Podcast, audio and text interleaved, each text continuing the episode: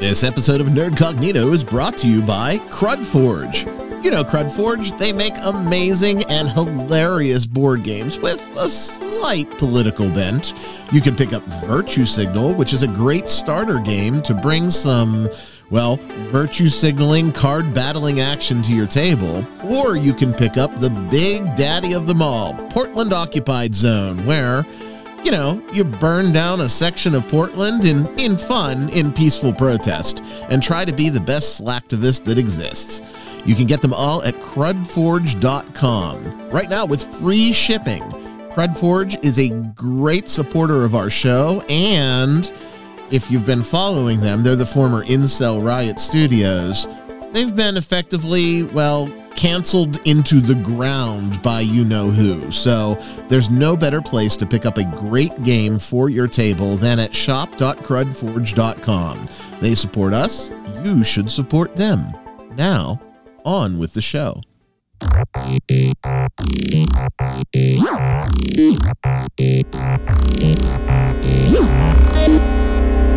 Hey, hey, hey, welcome everybody. My name is Ryan David, and you're tuning in to another episode of Nerdcognito. You know, those guys that people tell you not to listen to if you're in super secret, shady, dark rooms. uh, like to talk about everything in the nerd culture, skewed a little bit towards the tabletop role playing game, but I can't talk about it by myself. I have to do it with my good friends. First of all, Bert, welcome. Welcome back, I should say. Hey Ryan, how's it going? It is going well. I'm glad that uh, whatever demon that was living somewhere between your keyboard and the internet has been expelled, at least this week. Yeah, yeah. I mean, you know, a few exorcisms, you know, a little Latin, some holy water. It's all good. It's all good. Um, you, you, I am still disappointed that you didn't get to see and experience Randy Looney, but we did do it via phone last week. It was a good time. Uh, it worked was. out well, don't you think, Kyle? Hey, Kyle. Yeah, it was a funny little bit there. I like to see Randy get a little fired up sometimes. Yeah, I'm glad to have Bert back. I am glad to have Bert back too. Uh, this week we have some some interesting things on the docket for the old Nerdcognito.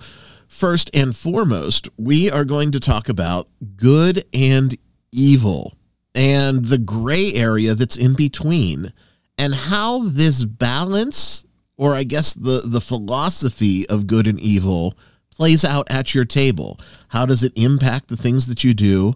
How does it manipulate you as a DM, your players, and how does it impact your game? Uh, everybody likes, you know, good conquering evil, unless you're specifically playing like an evil campaign but I think it's trite and overused. And, you know, one of the things that everybody talks about is the constant alignment battles. I don't want to get too deep into that. I want to talk about the cosmic good and the cosmic evil in this segment. Uh, we have the news, as always. Bert, your beloved Planescape launched. We're going to talk about that in the news. Oh, my. Uh, okay. I, did you see? I did not see. I oh, haven't been. This is going to be fun. oh no! I, I, usually don't, you know, reveal what's in the news just quite yet, but I figure you better strap in and get a puke bucket ready. So, Planescape is ready, and then after the news, we are going to talk about where we draw other influences from. I recently played a game that I had my eye on since it was, you know, in beta testing but the release passed me by because my life was a whirlwind. But I picked it up this week and I couldn't put it down. I literally finished it this morning, but it provided me with a lot of different things that are going to weave and whirve their way into my table. So I want to talk to you guys about how other media influences our choices as dungeon masters. Sound like a plan? Yeah, absolutely. All right, good. Good, good, good, good, good. Well, then without further ado, we should pop right into it. Oh, good and evil. You know. Uh-oh, that that's a nefarious laugh, Kyle. It's so basic. It's so black and white, but is it? I know for me, it's not. I can't decisively say any of the last, let's say, five campaigns that I have run, have been a pure good versus evil campaign. I seem to always fall in the gray area. Imagine that. What do you think of when you think of the presentation from a top level looking down of good versus evil as it applies to role playing? Kyle? oh, you got to go to me first, don't you? I do, Um, because I'm evil. I think there's a place for it if that's the sort of thing you want to do. If you want those sorts of the universal good and universal evil, and you're going to do some sort of epic campaign, you know, I mean, honestly, you know, Lord of the Rings is a huge influence uh, on on fantasy RPGs uh, when it comes to that sort of thing. Be quite honest, when when I was playing uh, first edition um, early on, none of that really came up all that. I mean, yeah, I mean, you got the alignment stuff and everything, but it that was more for just like honestly the spells and the creatures that you'd meet, you know. right, So, because if you see an orc, they're evil and you evil. kill them. Yeah, protection from evil. Yeah. Detect evil, detect good. Um, you know, and then here comes you know, the undead. They're always evil, right? So um, but as far as these sorts of grandiose concepts or, or overarching concepts of uh, good and evil, it just never really came up that much. Um, and honestly, you know, when you get to be a certain age like me, you kind of start to realize that the world's there's a lot of gray area in the world Sure. anyway. and that kind of and that kind of bleeds in. Some some real life experience kind of bleeds in. So I don't I'm not a I wouldn't say that I'm opposed to it. I just don't use it that much. I wouldn't I would be a fan of it if it's done properly. I love Lord of the Rings. But I, I think it's interesting that you brought up, and it was something that I didn't even think about going into this segment. You know, protection from evil, right? I distinctly remember having at least the internal conversation about if I am an evil in air quotes or quasi evil or some form of neutral character that is morally malaligned and I cast protection from evil, what is going to happen? If I cast protect, uh, because I, I and I put myself in the demi lich's shoes. If I cast protection from evil, from my perspective, with my alliance to my gods, would that not be effectively in the text a protection from good spell? Oh yeah, and that's why there was that that spell was reversible, which is which is specifically for that reason. That's a part of the reason the game was based on alignment so much was because of that. But to get back to the original, uh, what what your original question was, is I I think that it's important to even though I don't I'm not a real user of it, I think it's important to have that there because this sort of concept that there is no good and there is no evil, there's only perspective is honestly the realm of the sparkle troll, right? You know, they they say that every villain believes he's the hero of his own story, right?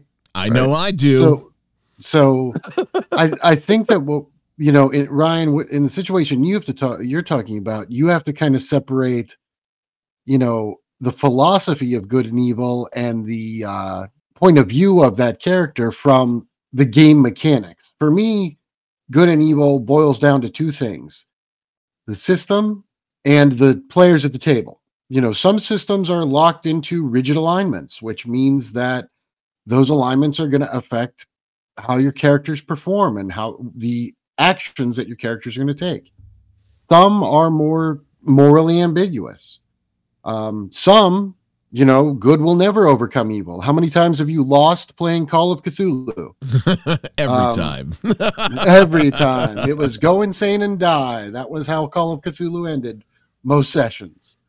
But, you know, it's going to really depend on mecha- the mechanics of good and evil. You can have, you know, those great, you know, black and white, you know, diametrically opposed forces, good and evil, fight for what's right, or, you know, try to wipe everything out. But only certain systems really you know make that possible if that makes sense It does. And one of the things that I love, absolutely love, I get giddy, and this is wrong, but I don't care. I'm, I'm a horrible person, but I, I, I enjoy when we're sitting down with a group that's starting a new fantasy campaign at my table, knowing that I have a lot of range in the ambiguity area, and someone sits down to play a paladin. And the reason that I love it isn't because I'm eventually going to strip them of their their powers, which has happened almost You every will. time. it, it- it- I don't. Okay, I do take a little bit of joy in that, but it, it happens every time. But that's not why. I love it because it is diametrically opposed to the world. And I really uh, applaud the folks that want to play a paladin in those settings. Uh, a group that I used to play with for many, many years uh, always challenged me. And they said, the next time, and we were in like a, a, a years long campaign. So the next time was, was going to be years away. But they said, the next time we play D&D, you have to play a paladin, Ryan because we don't think you could do it as a person, as a player. Um, but you have to play a paladin. Now, that next time never came. And I regret not being able to play that paladin because I think I would do it very well, right? Sure but they were so Uh, used reminder to Reminder again to our listeners never fill out ryan's safety tools when he gives them to you no, but they were so used to, and in that campaign, I was playing a pretty nasty thief, right? I, I, I was, I was the epitome of a true neutral. Now, if you ask our friend Dan, he will tell you, no, no, Ryan, you were lawful evil. But I, I maintain that I was a true neutral in that. Um, but they wanted me to really stretch and push myself from their perspective. And I think they thought, oh, you know, Ryan, he's kind of projecting who he is into this character and turning it up because I wasn't a really nice guy back then. Um, I wasn't. as opposed to now I am. I'm I'm fucking rainbows and sausages, man. that sounds gross. Yeah. it does yeah. Rainbows. We learned a lot and about each other. Well, yeah, you know, hey. Any port in a storm, Kyle. yikes wow okay but they they legitimately and some of them like haha dan was in that group right? And, dan i think he knows that i could have done it. But the group was so on the cusp and this was we were playing early third edition i think at that time. And they were very much on the cusp of what we would now call a danger sort of warning sign to becoming a sparkle troll. There were there were those sorts of members in that group. I'm sure if I were able to connect with some of those members now, they are full blown pierced septums and skittle hair. But at that time, they were the ones that were pushing and saying, you, you just can't do it. You just can't do it because they were projecting themselves into their characters. I wasn't necessarily projecting myself into their characters, into my character, I should say. I don't know. Uh, good versus evil is so important for me because it sets up an unwritten understanding of what's going on, right? And Right. you can Yeah. play anywhere within that range. It doesn't have to be the absolute white knight riding in, slaying the dragon, saving the princess. It can be, but I prefer the knight riding in, slaying the dragon, saving the princess, realizing that the princess's dowry was false, ransoming the princess, and, then moving to another town with a sexy ass hot goth princess.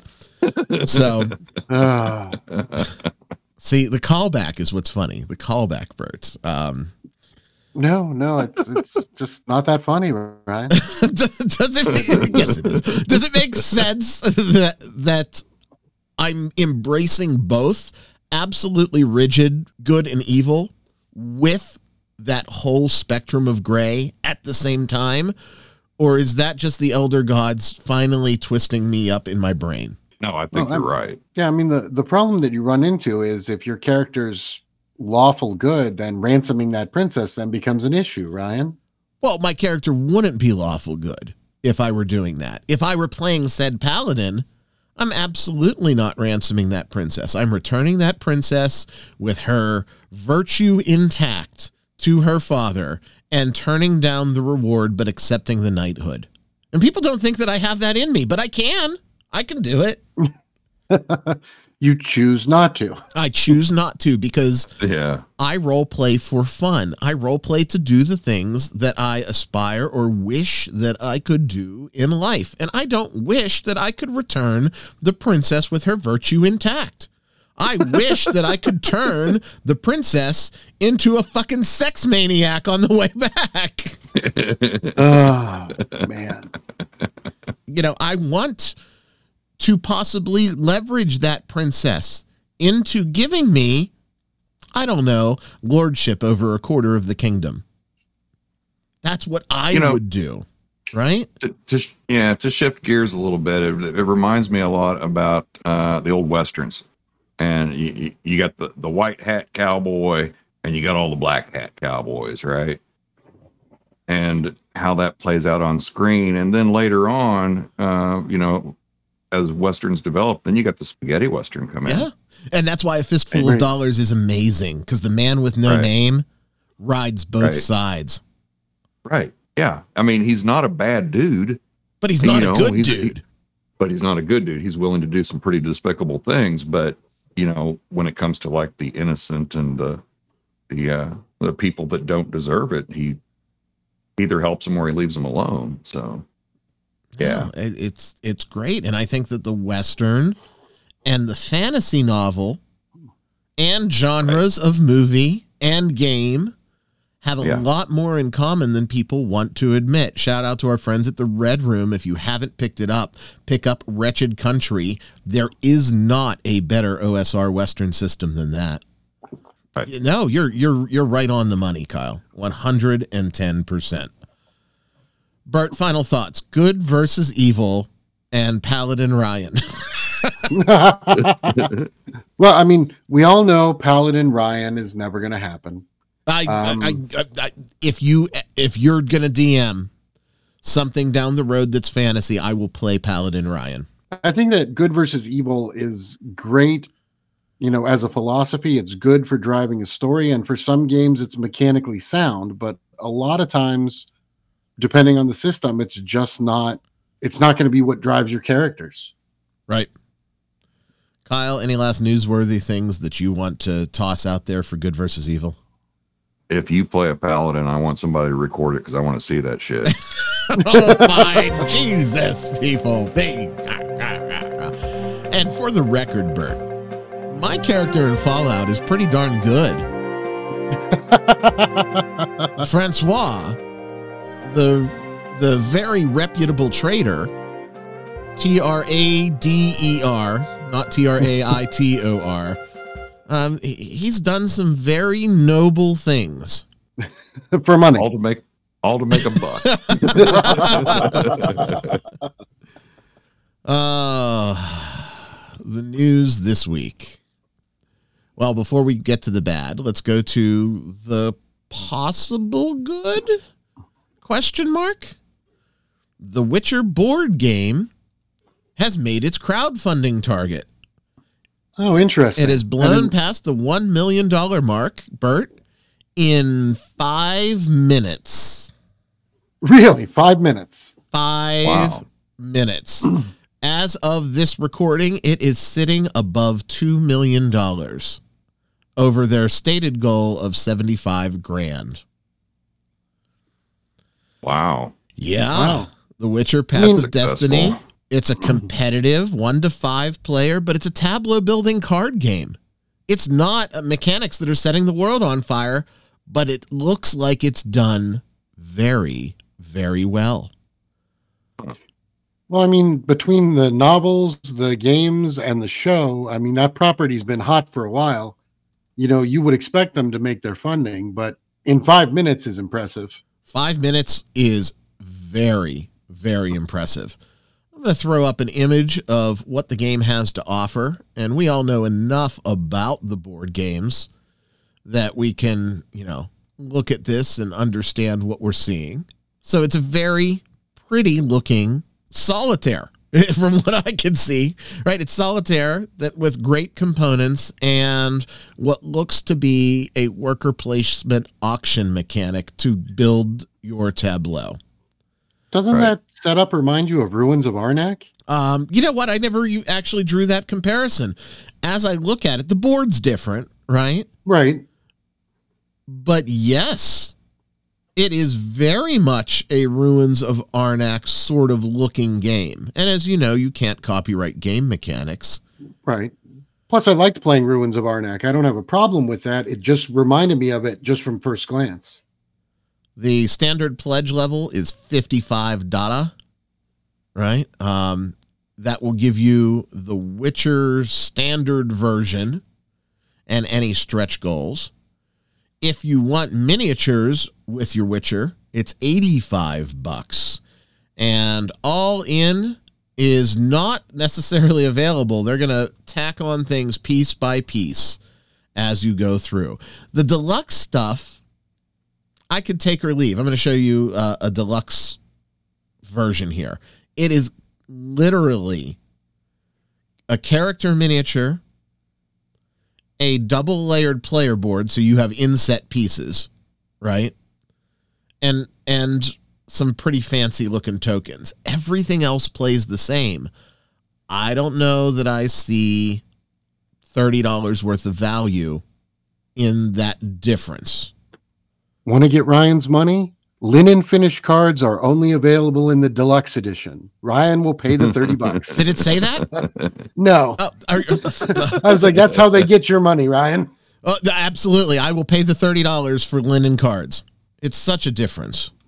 Anyway, uh, congratulations to them. Two million dollars uh, with with crossing the one million mark in five minutes.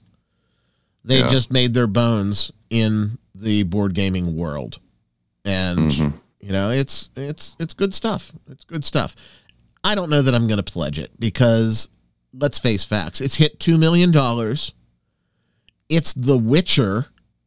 This thing's going to see a retail release without a doubt. Yeah, I would definitely play it, but I don't know that I would back it either. Whatever. Geralt can say, hmm, fuck at your table all you like. a little less serious and in the vein of our lifestyle brand that we love so much. Dungeons and Dragons is going to release funny plush toys. Funny spelled P H U N N Y Hmm? in April 2024. What is a funny plush toy? Oh, they're so cute. They're so cute. I just gotta have them. There- there- There's a cute little dragon, and there's a cute little. Uh, Ryan, is there a flump? there's not a flump. Wait a minute. Is that a flump? no, there's not. At least not in the gallery that I'm looking at right now. Right. There is what appears to be a plush Ankheg that's adorable. Because you know nothing like a man-sized cockroach that comes up at your feet and eats you whole. Says Right. loving. yeah. Is it the lifestyle brand coming to haunt us? Is it just a cash grab? Cash grab. Yeah. Well, Ryan, I mean- cash grab. They had Dungeons and Dragons action figures. Like, I mean, there's merchandising has always been sort of a Oh, part yeah. of this property. Look at the cute little intellect devourer. Yeah. What do you think of that? I think he's pink. He, he is. With with purple toenail polish. with purple toenails. Um whatever. It's uh, I'm not going to fault I'm actually not going to fault them on this one. Those will No, sell. I mean, you know. Those will sell. Yeah, no, I mean- Dungeons and Dragons lunchbox, Dungeons and Yeah. Dragons, you know, backpacks. Yeah. I bought I bought a lot of that stuff when I was young. Yeah. Did that back in the TSR days. I mean, I don't know. Maybe I'll get a little intellect devourer for my grandson. Only when it shows up at Ollie's. so, so that we know someone already took the hit for it. Um, let's talk about food, guys. Uh, it's one of those eternal questions, and it's finally been answered.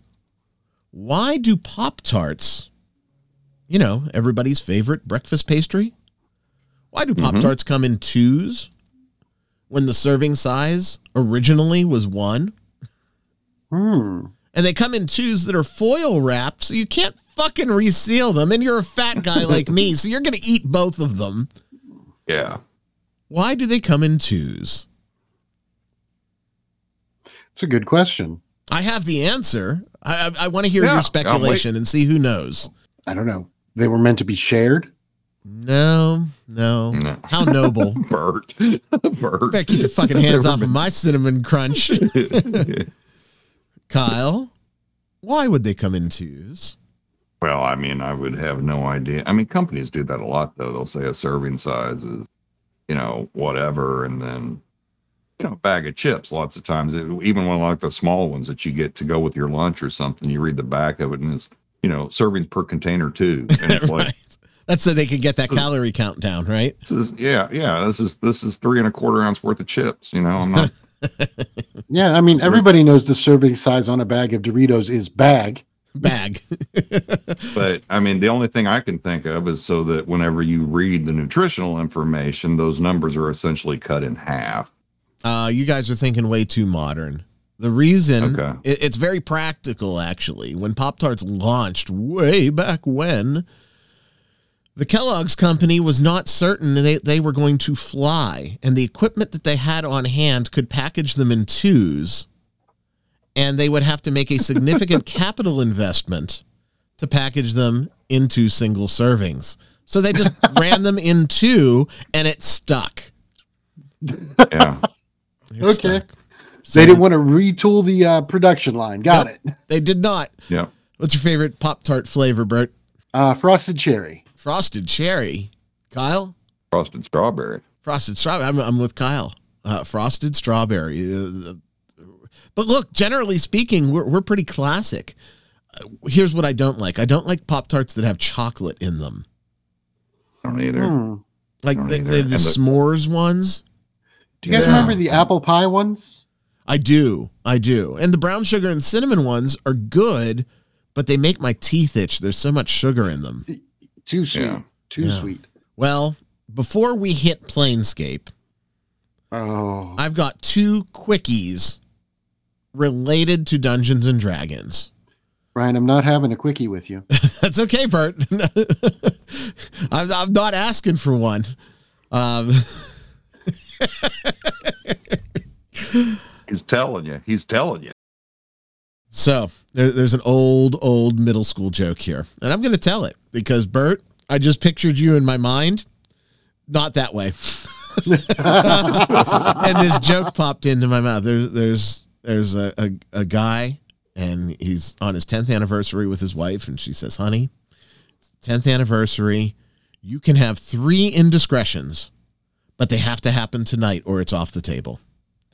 And he smiles and goes to the local brothel and uh, walks up to the madam and says, All right, I want a small chested redhead, naked, ready to go in room number one. I want a giant chested blonde, naked and ready to go in room number two. And I want a curvy, vivacious brunette, naked and ready to go in room number three. Madam says, We, we can arrange that for you, sir. Uh, he pops his Viagra because, you know, four hours and heads to room number one, turns on the lights. Beautiful girl. Does the business. Goes downstairs, has a drink, has a cigar, talks to the other guys, heads up to room number two, flips on the lights. Knockout blonde bombshell. Does his business, goes downstairs, has some dinner. Goes back upstairs to room number three, flips the light. Light switch doesn't work. Light switch doesn't work. Yeah, what the heck? He looks down. He goes, uh, "Big Blue's gonna wear off. I better just take care of business." He leaves. Madam closes the door behind him. Madam's running down the hall at him. Sir, sir, sir, there was there's an electrical problem. He goes, I know, I know. She goes, It's fixed now. Don't worry about it. Goes back into room number three, flips on the light. There's a guy with a full mustache and beard on the floor going, Tuh, tuh, tuh. anyway. Bert, you inspired that joke Uh, with your beard. No, no, Ryan. Good lord. Okay. What what do we got with D and D, Ryan? Ugh. After Baldur's Gate 3, I discovered my next multiple hour time sink. I'm going to play Tavern Talk. It's a barkeeper simulation set in a Dungeons and Dragons style tavern where you're the Dungeons and Dragons innkeeper. You don't actually adventure or go anywhere. You just talk to adventurers that come into your tavern. Yeah. Would you like a drink? Could I get you to sip on something? so it's a Sims game. There are a ton of those out there. This thing doubled. Doubled its fundraising goal in three days. They're Really? multiplying, Kyle. They're multiplying. Um, Ryan, there have been simulator games out for a long time. In fact, you've been, you're addicted to one that you have like a million hours. I'm on. not pretending that I'm a buxom elf barmaid serving drinks you're- to the people that are doing the adventuring. No, you're pretending you're a city planner. yes, that because that requires my brain. right. It's a visual novel, and it's the perfect, cozy, yet intellectually stimulating, but combat free follow up to Baldur's Gate 3. I was so distraught with the violence and inherent need to kill in Baldur's Gate 3 that I'm going to pledge this game to clear my palate. that's You're- a direct quote. You're right. I don't that I paraphrased, but it's very close. Okay. I don't fault the game. I fault what they're using the game for. Well, I mean, marketing is all about, you know, getting your product in front of people. However you're using it, if it gets sales, then it makes sense, right? Uh, again, good for the developer for making a buck on these chuckle fucks. But man, man, we're doing. We talked about it on the speak this week.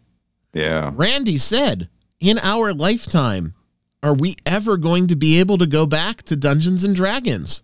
And all Yeah. three of us said, probably not. Yeah. This seems to help confirm that. Um and I'm just really kind of wondering about people that would it's not so much that they'd pledge this game, it's the mentality Right. out there. I don't care that the game That's what's exists. scary. Tapper exists when we when we were kids, right? Right. Yeah. Whatever. yeah. Sure. Serving beers. Yeah, it was a puzzle game. there are there are plenty of if, if someone is that opposed to violence in any form whether it's you know fictitious or otherwise. There are lots of options out there. So why are we bringing it into a game where two-thirds of the rule book is devoted to devoted to combat rules right? Go play that cottage core that we talked about before. Right I mean, do you guys think it's these people? You know, I have no problem. You know, if somebody doesn't want to, you know, play games that are violent or watch media that is violent, that that's their decision, which is perfectly fine. But do you think it's sort of um, blowback because these titles that are so popular do have that violent element that they're trying to avoid? So they want to try to get their voice out there to, you know, push things the other way. Bert, you're going to say my name three times after this, and I know it's coming. But no, it's because there's a generation of pussies. Period. yeah End of statement. i kind of feel that same way Ryan, Ryan, Ryan. Yep. See, you there can it say is. Kyle, Kyle, Kyle too, because I kind of Yeah. because I'm I'm kind of with him on that. It's like you know if, if if you're that sensitive to things, man, then then our society as we know it is doomed. Because I mean, you're gonna have to you gotta you gotta get some tough skin. You gotta have a little backbone. Right. There's no nice way to say that.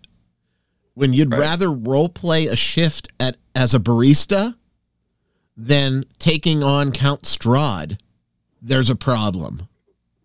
There's a problem. And the problem is about four inches equidistant from your ears. And I can't solve that problem for you. Right. Wow.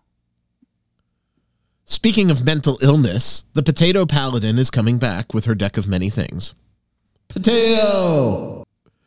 Uh, as you know, Dungeons and Dragons has retconned the creation of the deck of Mhm. many things Yeah. to be Potato, a self insert of the game designer. And they've now released the price point and preview of that material. Bert, you now can get an expanded deck of many things, up from 44 to 66 cards, and a mini source book to be associated with it for the low, low price of what would you pay, Bert?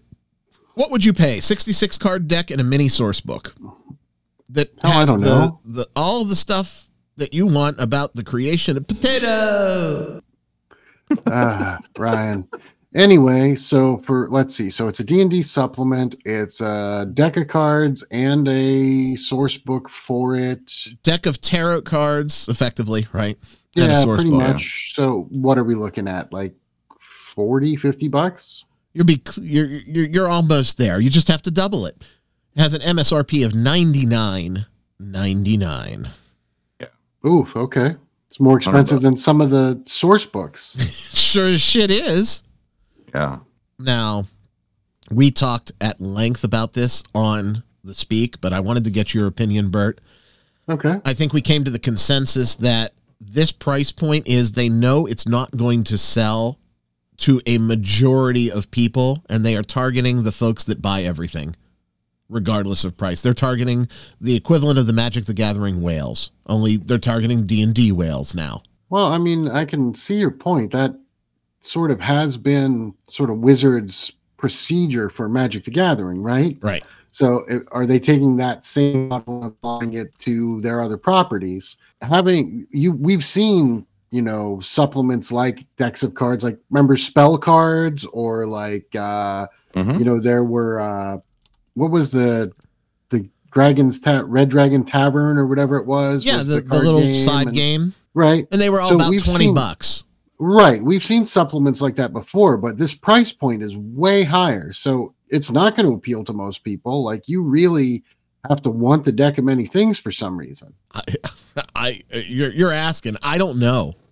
Yeah. I don't know. The only thing I can think of is they came at this price on a smaller run because they know it ain't going to sell to at least show a level of profit. So on paper, they're able to go to their investors and say, look, this was a niche project. And we're not going to, you know, revenue. Yeah, it was smaller revenue, right? We're, we're not giving you the revenue dollar amount. It has a 135% profit margin. Right. Yeah. So do you think you're you're going to see a lot more of these? Is this going to be like a regular thing, like the secret vault releases for Magic or something? Depends on how successful this is, probably. Yeah, Yeah. if they can leverage bleeding that core group until there's nothing left, they're going to move into it. You know who else did this for and is in the process of doing this as an industry is the wrestling, the professional wrestling industry. Wrestling's audience has shrunk tremendously over the last 20 years. And they went to this model. I've done some homework, and uh, it's ironic that it brought me to wrestling but they went to the model where they are maximizing the profit on the folks that can't say no. So Right. Wizards is doing the same thing. They are maximizing the profit on the folks that say potato. I mean, it's one of the reasons that I got out of Magic the Gathering is because, you know, the the sets and the secret vault releases and things like that, it was just too expensive a hobby to maintain. Yeah. And and Dungeons and Dragons is going to go there because let, let's face facts. They have to be aware that this core group is just torrenting the world for their books. They don't care about authenticity or paying the content creators. Even though they will preach and scream at the sky over AI art, they really don't care about the content creators because in one action, they're screaming at you over AI art, and in the other action, they're downloading 500 gigabytes worth of content. Right. Um, they're they're they're just going after what dollar there is to have. But that, my friends, that's the news. Hmm. You skipped Planescapes.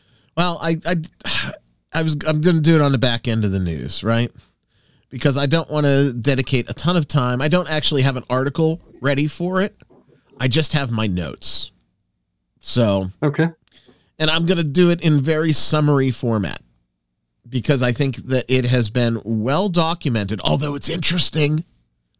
This weekend, Sunday morning, I was having a cup of coffee and reading the news. That, that, that, I was having a cup of coffee and reading the news, and um, the mainstream shills are starting to come out because there's so many negative reviews. The big guys, like, and the one that sticks in my mind, CNET, now has this article out that says Planescape is like the best setting since sliced bread, which is totally contradictory to everything else that has come out. Bert, uh, you're a huge Planescape fan. This was your Right. your setting of choice. Right. I remember, you know, uh, saving my money from my part time job and buying the box sets in high school and collecting all of the uh, all of the supplements to run campaigns for my friends. Now, as our resident Planescape expert, is it fair to say that Planescape never took itself too seriously, but wasn't necessarily a comedy setting? Is that a fair statement? Yeah, I mean, there were like certain areas that were more prone to amusement than others. I mean, you know, depending on, you know, you know, trickster fairies and things like that. But yes, there it was a serious campaign setting, but it had some lighthearted elements in it. Definitely. Well, the first major change that you'll notice when you pick up the new 5th edition Planescape is it's being presented as a comedy setting. They've shifted the dynamic to, oh, that's so weird, it's funny.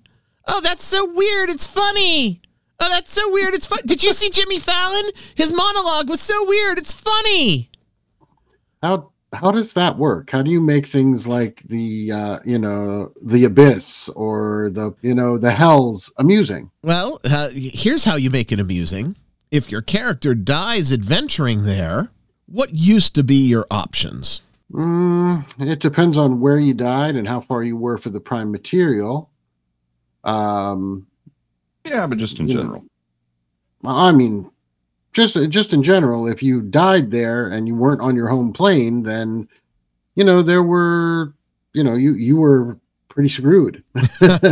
Well, Right. uh, now you just respawn like a video game.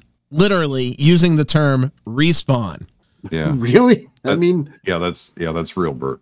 you know, there were planar creatures that when they died, they went back to their home plane. There were ones that died when they died, they exploded. But Right. you don't remember a respawn. Okay, that's strange. That's a video game mechanic. Not really. a- Yeah.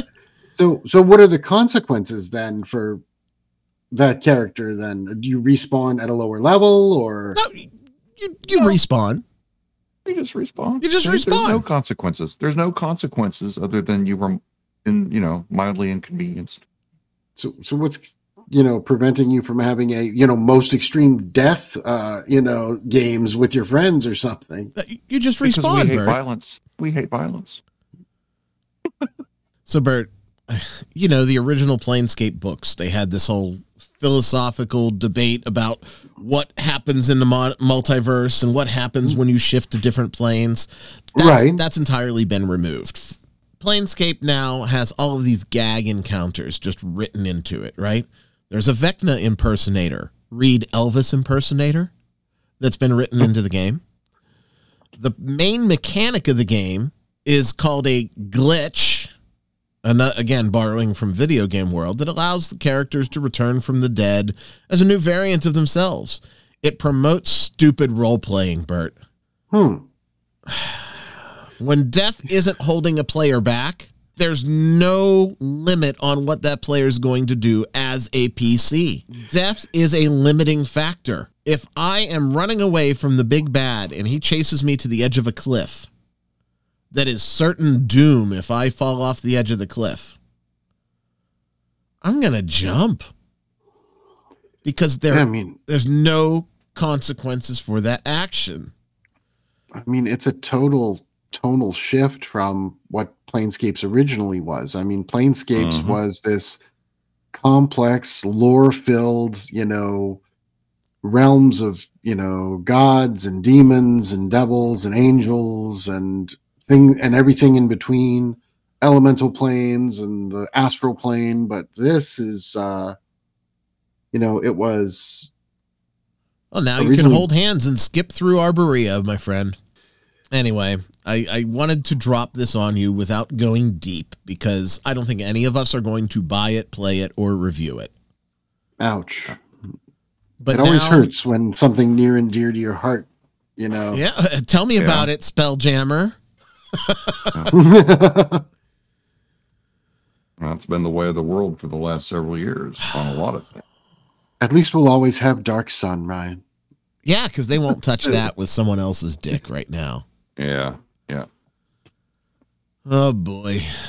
And there's nothing to prevent us from creating our own, which is kind of leading to where we wanted to go to wrap up the show. We all run or have run a significant number of games in our lives, going to Oh, sure. continue to run more, right? I showed you guys the treasure trove that I ordered last week that came in yeah. that finally completed my first edition stuff. By the way, Bert, that completes everything that I lost in the flood when I was in my apartment. Oh, nice. Yeah. Congrats. So, um, I'm I'm I've made whole, except for the fact that they're not originals, right? Anyway, I've been playing the video game Dredge pretty hard late last week. Put in about 20 hours in three or four days. okay. beat it, loved it, and I have so much stuff going through my mind from this fishing game. At its core, it's a fishing game. It has some Lovecraftian influences, and it effect- effectively has a Lovecraftian little golden book overlaid as far as the story goes, right? Not big, not a novel, not deep, but good. So this is the game that we talked about on the show a while back. Almost Like a year was- ago, right? Yeah, when it But it's got this great story, great ties. There's nothing that I'm going to lay in one to one in a game. But it has all of these things that are bubbling up in the back of my brain that I'm saying, man, this would go great in a campaign. Am Yeah. I insane? Haha. or is that something that happens to you guys when you see things in media? Immediately, the first thought is, man, I could put this into a game. Oh yeah, Well- I've done it multiple times over the years. Yeah, I mean, we all know you're insane, Ryan, but yes, that uh, that does happen from time to time. When's the last time it happened for you, and what was it? For me, the the main trouble I have is bringing NPCs to life. So pulling characters from media, like you take a character from a dystopian movie, you know, adjust their personality a little bit, and they make a great NPC because they're kind of unexpected. That's a good idea, and it's something that I don't do. Right? I, I Yeah. I've never actually yoinked someone out and put them in as an NPC, and that's that's brilliant. Uh, Kyle, wh- what's the last thing that you pulled out? and then put back into your session. I'm gonna shut up now. Yeah, yeah, yeah, yeah. You had some you got some interesting issues going on this time, I think. But um, you know, back when I was back Tuh, when I was young. okay. Uh, sorry, sorry, Bert. uh, when I was younger and stuff, and in, in the early years of uh, D and D, especially in the '80s and stuff, um, we used to use you know heavy metal rock lyric. We'd listen. We'd listen to like heavy metal bands. You know, you'd listen to Iron Maiden or Judas Priest or Ozzy Osbourne or something like that. To the hills. Yeah, and you'd wind up and you then you know you'd listen to it while you're sitting there drawing a dungeon map or whatever you're doing, and and then suddenly you get these inspirations. More recently, though, to be quite honest, uh, as far as media, I was watching one of those ancient alien type shows uh, not too long ago because it's I, okay. It's what do I, what do I want to say there. It's a guilty pleasure kind of thing. Please tell me I it had. Giorgio Tsoukalos on it. No, no, no Oh. it, did not, it did not. Oh. It did not. But uh, you know, they're talking about these uh, ancient temples and these ancient ruins and how they're astronomically aligned, and you know how this ties into different theories of ancient civilizations and ancient aliens and all that kind of thing. But I mean, you can easily transpose, you know, aliens to gods or some sort of evil creature or a horde of demons or what you know you can there's so much you can do with that um but the these sorts of ideas that the like a, a dungeon itself could be a puzzle for people to solve. You know what i mean? It's like the, there's, there's a layout to the dungeon but there's also because of astronomical alignments or this and you know whatever you can you know that's just an example that you can but that that actually means something that if you manipulate things in a certain way that it unlocks this you know some ultimate power or whatever. I mean it's you know I'm, i don't know. I'm just kind of brainstorming but No, is- that's great. I, it's a- A- no, I love it. I tweeted about this and caught all shit, uh, all sorts of glittery shit about it. Oh, that's because you're not creative. You can't think of stuff on your own. You're you're pulling from other stuff and putting. And I was like, no, no, because it, it, I'm not one to one inserting this stuff. I am making it match, and it's just freaking inspiration. Again, I'm going to go into the AI art thing because I got beat up last week on AI art. Um, yeah But it's the same goddamn thing. It's inspiration. It's inspiration. And there's well so much content that mankind has created since man started to draw shit on cave walls. There's nothing that's an original idea anymore. It's just an Right, there's- iteration. So yeah, I have no shame in my game saying that my iterations are better than yours, bitch. Well, Yeah, I that's, mean- that's that's the thing though. People talk about creativity, and then you know, it's a lot of it. It is, and everything is a reaction to something else. Historically, almost the, at- you reach a point during the evolution of human thought over the course of centuries that eventually everything is just well, it's a reaction to something that came before, or it's a modification of something that came Right. before. I mean, that's essentially what it comes down to. All right. Right. I mean, I, I can't disagree with you. Plus, when it comes to creativity, everybody has sort of an area. If you're if you have any creativity at all, you normally have an area where you excel. Somebody might be good at creating a dungeon, but dip, have difficulty creating story. Some people, like me, I have no problem laying out an entire campaign. I have problems when it comes to the minutia, like giving. You're gonna have you know 30 memorable memorable NPCs in that campaign you know, I have trouble giving them, you know, personalities and backstories for all 30 of them. So I will borrow things from, you know, media, like even if it's just like a way that they talk or, you know, a little bit of, you know, what I know about them, a little personality, something to make them memorable for my group because I don't excel at creating them. And this is where, and again, not a popular opinion, but an opinion that I share. If you have a group that's sizable enough, having multiple dungeon masters is a good thing. I had a group that was numbering in the double digits. We went to 11 and 12 at our largest. And we had one person that was mechanics, one person that was story, one person that was combat. And we had three folks that were running the game in tandem that we could jump in and out as needed, but it made for a great experience. Uh, Bert Shocker, Dan was the uh, mechanics guy. oh, really? No, I would have never suspected that. anyway, I, I know people shit on having multiple dungeon masters, but I think it's very good to delegate the strengths that the different people bring to the table if you have a group that can support it. Now, with our group clocking in at like five, six, we can't have that luxury. We don't have those numbers right now. I don't know that I want a bigger group because that was a lot to run. And I was also in my 20s. and I also, you know, didn't have life commitments and job commitments and those sorts of things. Yeah. I could do that sort of thing. Anyway, I'm glad to hear that we all pull from different resources and we're not ashamed of it, right? There, no shame in my game that there's inspiration from whatever. And it, it comes through just about everything that we do. And Kyle, I really, really appreciate your thoughts because you really put it into perspective that everything that's happening now is just a reaction or a response to something that has happened before. Yeah, and yeah, and I mean, if you just just the origins of the game itself, the origins of Dungeons and Dragons, when she, when she launched this hobby, right? Right. That was all inspiration. Arneson and Gygax, they were inspired by the Bronstein and the war games that had come before.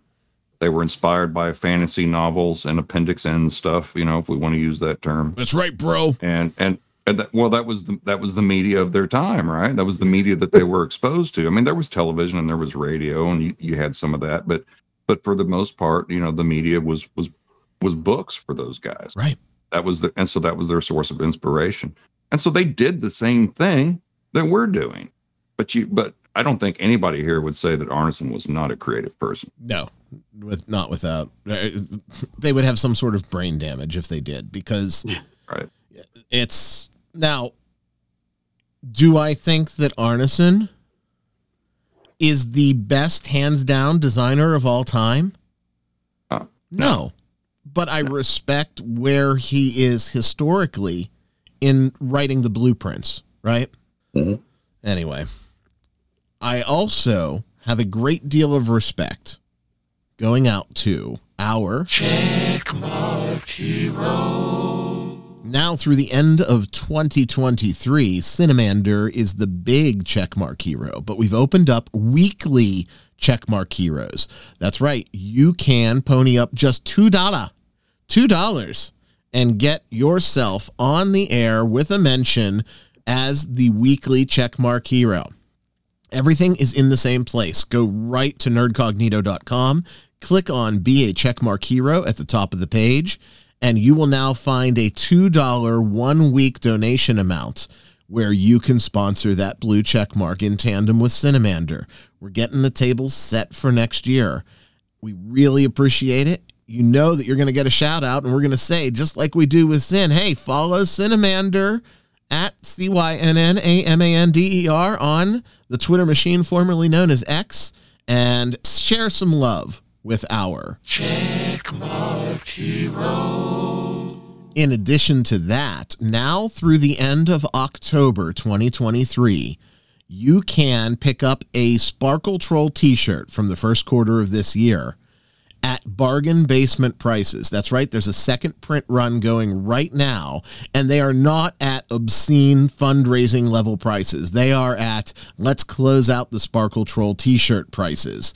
Uh, if you wanted to grab one, or if you want to grab an extra one, or if you wanted to upgrade to a premium one, the premium ones are worth the money, man. They are so nice. Now is your chance. Uh, you're able to pick it up at a song, and literally, we're only making pennies on each one. There is very, very little markup left on them because we want to go out with a big hurrah. Uh, I don't know. There might be another t shirt project in the works, but you'll just have to sit tight for that. Boys, anything we want folks to remember before I tell everybody that's listening what we would humbly and sincerely appreciate that they go and do right now and not to their mothers? Oh man, Brian. Again, I'll Um, take No, that as a we're good. no. Thanks, Bert. In that case, take you and your mother over to the podcast provider of your choice and make sure that you are subscribed right then and there. That guarantees that you'll get the latest and greatest episode of the podcast delivered to your device every single week when we drop. After you're done with that, tell mama to head on over to YouTube and follow us at youtube.com slash at nerdcognito. That's right. We have a baby channel there. It's where you can be a part of the conversation with the speakeasy and you can see old, old archive shows of, well, I guess you can listen to old, old archive shows of this, the big show. Uh, but those are the two places we really need actions to be taken. Follow on the podcast provider of your choice and subscribe and ring that bell on YouTube. Mama knows how to ring a bell. That's all we've got for you this week. My name is Ryan David. Thank you so much for tuning in. As always, we had a blast talking to you, and I couldn't do it without my friends Bert and Kyle. And we will once again talk at you next week. Be safe out there, everybody. I'm tired of all these mother effing sparkle trolls on this mother effing planescape.